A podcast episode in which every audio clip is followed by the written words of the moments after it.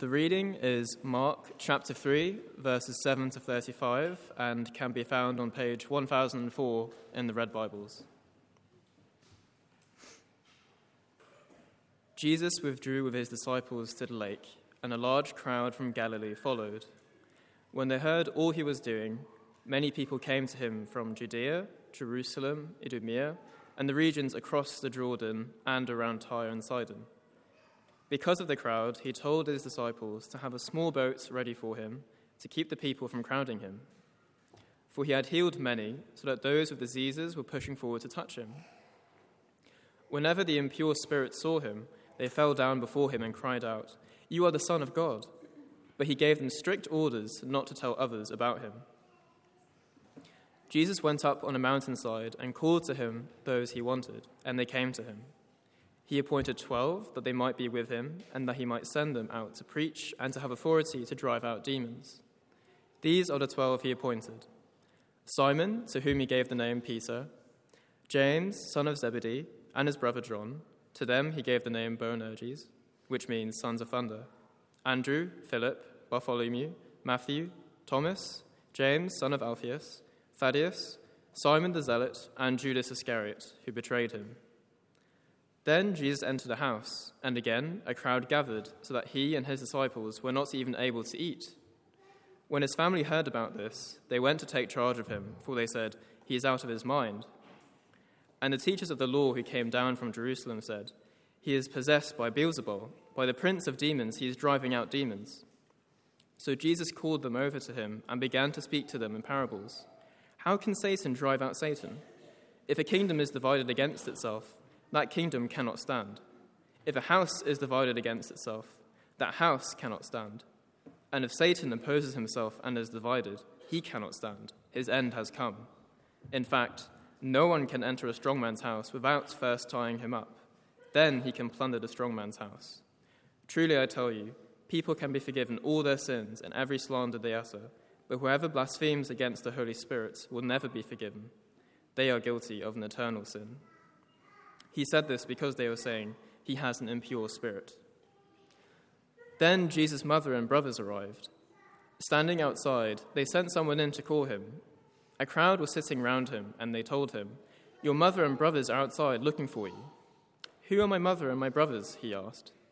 Then he looked at those seated in a circle round him and said, Here are my mother and my brothers. Whoever does God's will is my brother and sister and mother. This is the word of the Lord. Thanks be to God. That was a very powerful song, isn't it? Um, we're going to look at this passage, and right at the end of it, uh, Jesus says those words. He says, uh, singing around, whoever, uh, here are my uh, mother and my brothers, whoever does God's will is my brother and sister and mother.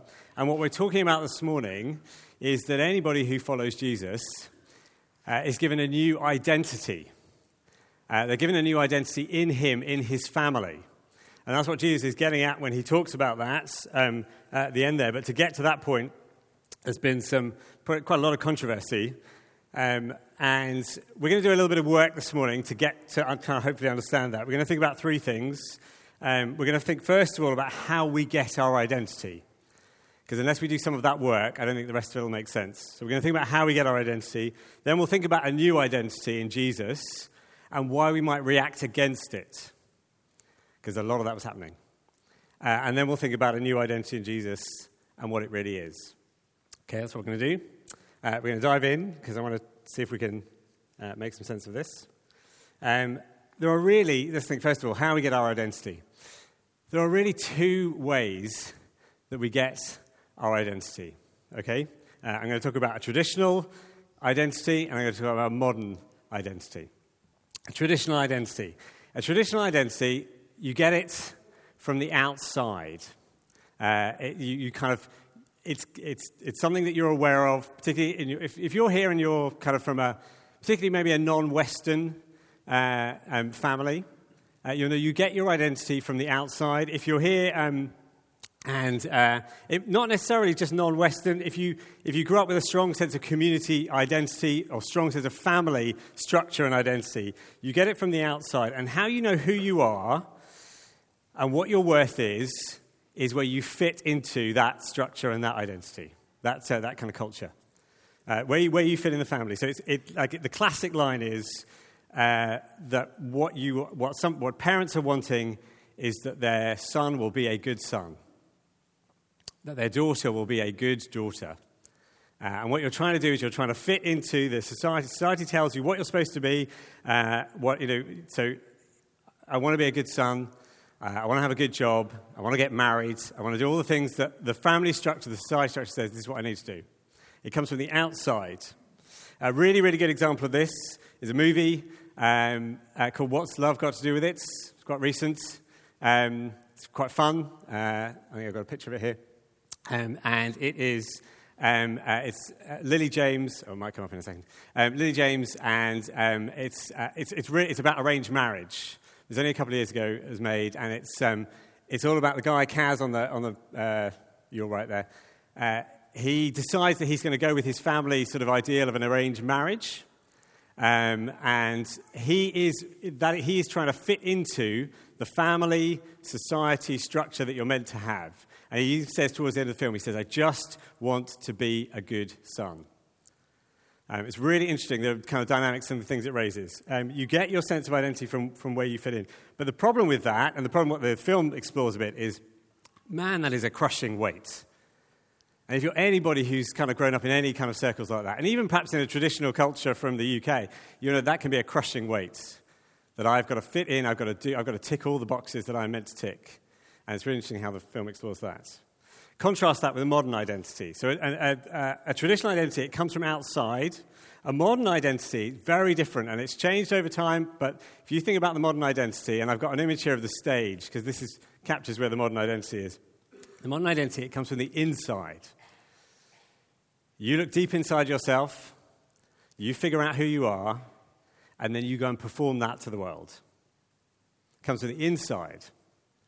You think about your feelings, you think about your desires, you work out what they are, you, you kind of come out, and then you go out and you perform them, and the audience out there validates you and says, Yes, I see. You, you are exactly who you say you are.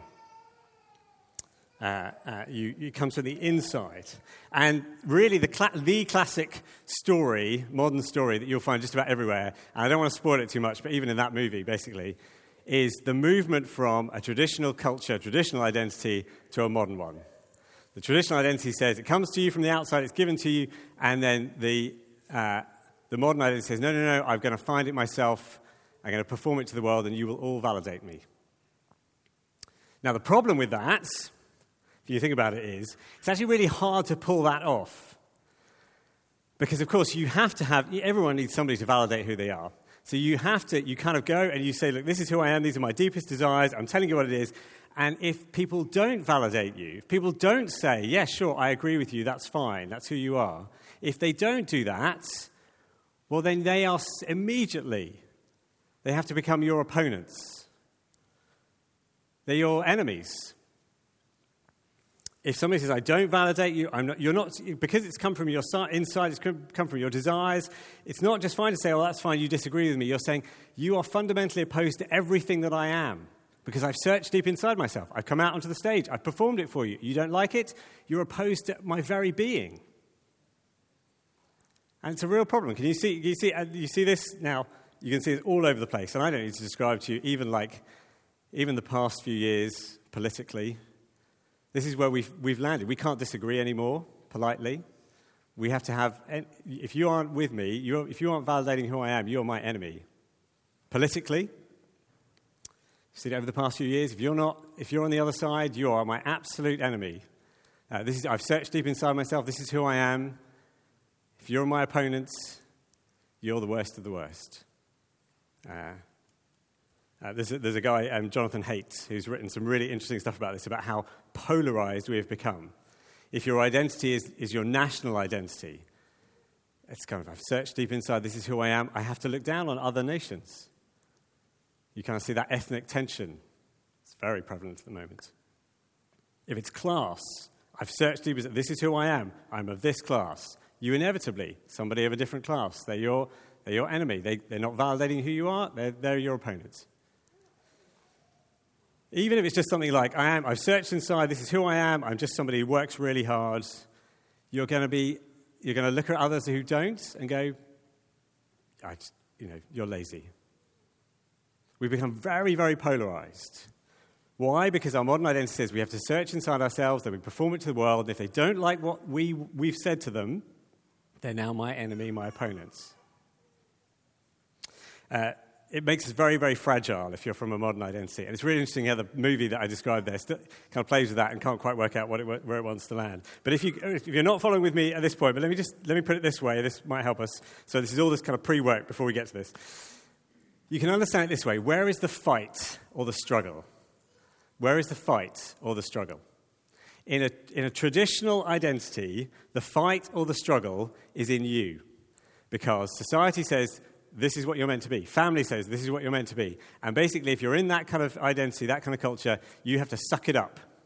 And the fight is in you because you're like, oh, I don't want to be this.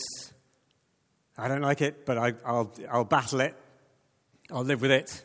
They want me to be a good son. They want me to get married. They want me to have the job. I'll do, I'll do it. I'll do it. I'll do it. I'll grind. The fight is in you. In a modern identity, explains what our world is at the moment, the fight is out there. The struggle is out there. I, I've decided who I am. I'm coming to tell you. You don't like it? We're going to fight about it. How dare you say that about me?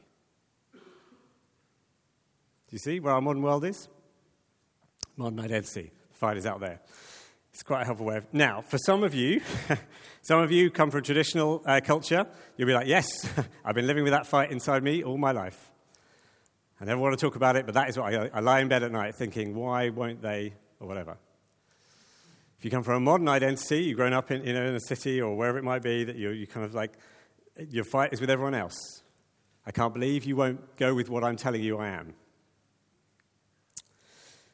Some of you, it's both. Because there's some interesting people who've grown up with parents who are from a more traditional culture and they're growing up in a city and they're like, I don't even know who I am. Um, it is, though. These things are really, these are the stories that we tell ourselves, and these are the, they are deeply, deeply kind of woven into us. And it, it's why we might reject an identity in Jesus, which is what I want to come to from this passage. It's why we might reject an identity in Jesus. Let me try and explain why. Why might we reject it? So we're, we're looking, I said, we're just going to focus on verses 20 to 35.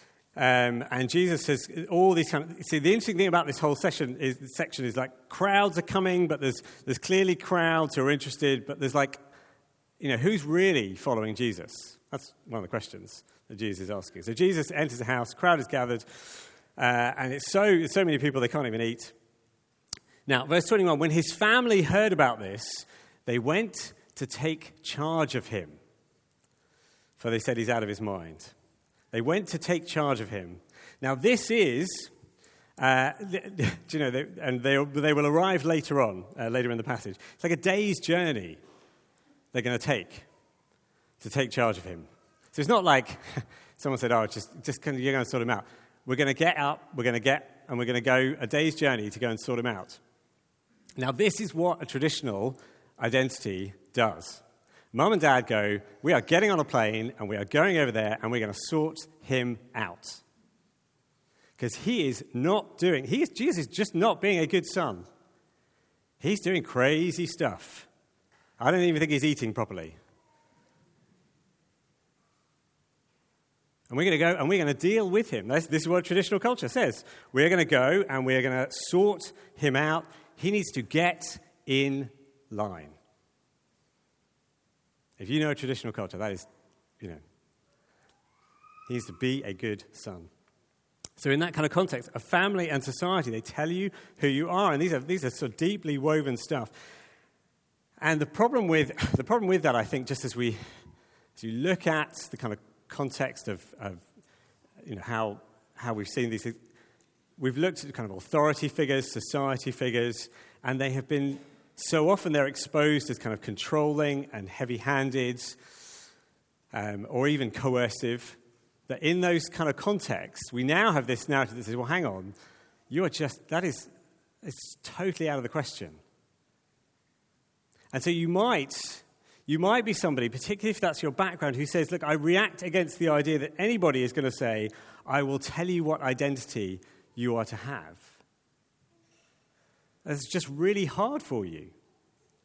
So that song, I am who you say I am. Oh, that's actually, that's so, that's dynamite. If you're from a background where people, society, family say, this, you know, this is, that can be such a hard thing to hear. I am who you say I am, because you've lived with that. And you may react against this idea that there's somebody out, there's just someone else who's coming along to say, I'm going to sort you out. Get in line. Why we might react against it. But then the teachers of the law come in. So if Jesus' family, his blood family, they are like the kind of traditional uh, identity. The teachers of the law, now, they are, they are really, when you look at it, look at how they approach this, they're really like the seeds of a modern identity, a modern culture. Why do I say that? Because what is it they come and do? Do they come down and say, now, also, notice, they come from Jerusalem. So there's another group who've made a long old journey to come and sort Jesus out. But do they come and they say, we, are just, we're kind of interested to see, we seem to differ with you, Jesus, in a few areas. Um, or you seem to be a religious guy, but we've got some, you know, we've got some differing kind of ideas. Let's explore some of those. No, they come and say, we think he is working with Satan. We think he is possessed. He's either been controlled by Satan. He is evil incarnate. And it's as though they come, it's that seed of what you see in a modern culture, which is we've come with our ideas, we know exactly who we are, and if you won't validate us, we will decry you as our absolute opponent and enemy. Not just that we disagree, but you are, you are evil. Now, Jesus' response to them, when, uh, so they come down and they say he's possessed by Beelzebul, uh, by the prince of demons, he's driving out demons. They're basically saying he's working with Satan or he is uh, um, uh, sort of controlled by Satan. And Jesus' response in those verses in the middle is to try and, just to try and unpack that and say, look, I'm, I'm really doing the opposite of what you think. I'm doing the opposite of what you think. I'm actually here to liberate people from evil. You, for some reason, you've called me evil here I'm trying to liberate people. But you are so self consumed that you can't see that. I am your absolute opponent for some reason. So he says, verse 23 to 26, he kind of says, I'm really not working with Satan, because like if, if you think about it, I'm here to try and drive out Satan. So how, you know, how can Satan drive out Satan? If I was working with him, it would be like a civil war kingdom uh, divided against itself, that can't stand. It's going to fall apart.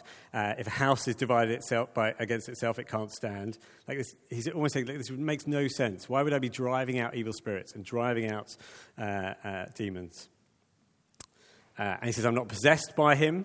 Uh, in fact, I'm stronger than him. So um, he says, in fact, verse 27, in fact, no one can enter a strong man's house without first tying him up then he can plunder the strong man's house. So he of say, Look, can you not see what's going on here? Satan is the strong man. I have come. I'm actually stronger than Satan is. I am here to defeat him. I am heaven's champion. I'm the one who's come, and I can do that, and I can tie him up, and I can liberate people who are in slavery to sin and Satan, and I can, I can kind of cart them off and free them. It's a rescue mission. It's a bit like imagine you remember those boys who were trapped in a cave in Thailand a few years ago? They were all trapped and they were under, underwater. Uh, were they underwater? Uh, the, the, cave system that they couldn't get to very easily. And they were trapped there. And so the massive rescue mission was kind of set up to go. Imagine someone said to, to the people who were trying to rescue them, You are pure evil. You are working with Satan. You'd think they were crazy, wouldn't you? But that's kind of what they're doing. He's saying, Look, I am here, says Jesus, to liberate people, to drive back evil, to, to actually push it out from this uh, world. And you think, I am evil. You think I'm your opponent. Now, just on that, I think that's why verse 29 is why he, why he says what he does. Um, he says, Anyone, you can be forgiven all their sins and every slander, but whoever blasphemes against the Holy Spirit will never be forgiven. They're guilty of an eternal sin. And he said this because they were saying he's got an impure spirit. He's, what Jesus is saying there is, I am uh, I'm God's champion, and it is by God's Holy Spirit in me that I'm doing this. I'm driving Satan away, I'm driving evil out. So to view me as satanic, to view God's Holy Spirit as satanic, gosh, you've got yourself into a bad place.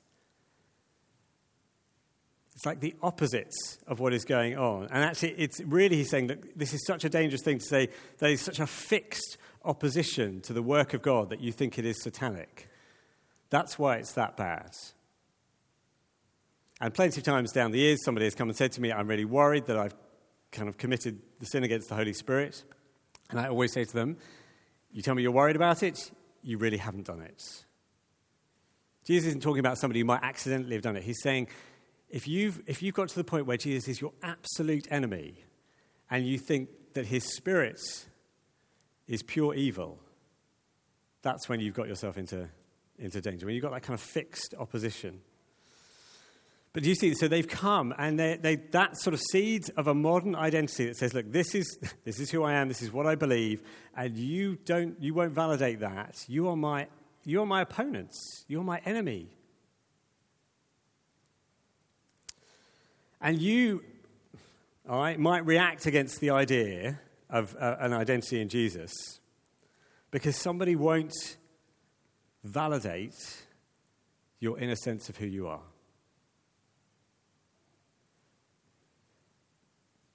Someone won't validate your sense of who you are. Jesus won't validate your sense of who you are. And so you react against him. How dare you disagree with who I am. Because you see, to say, I am who you say I am, is an incredibly humble thing to say.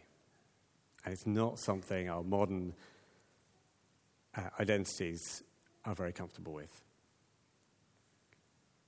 You're now you know, reviewing that song in your minds, aren't you? See, we might react against Jesus we might react because it just, here's somebody else telling us how we're supposed to live. Traditional, like, I, I can't deal with somebody else, just layering on something else I've got to do. We might react to it with a much more modern sensibility that says, How dare you not agree with who I say I am? You see, both, the whole, the whole passage really just a series of arguments with Jesus. And it finishes with this. So, a new identity in Jesus what it really is. So at the end, then, when Jesus' mother and brothers arrived and they're outside, and someone says, Look, they've come to sort you out.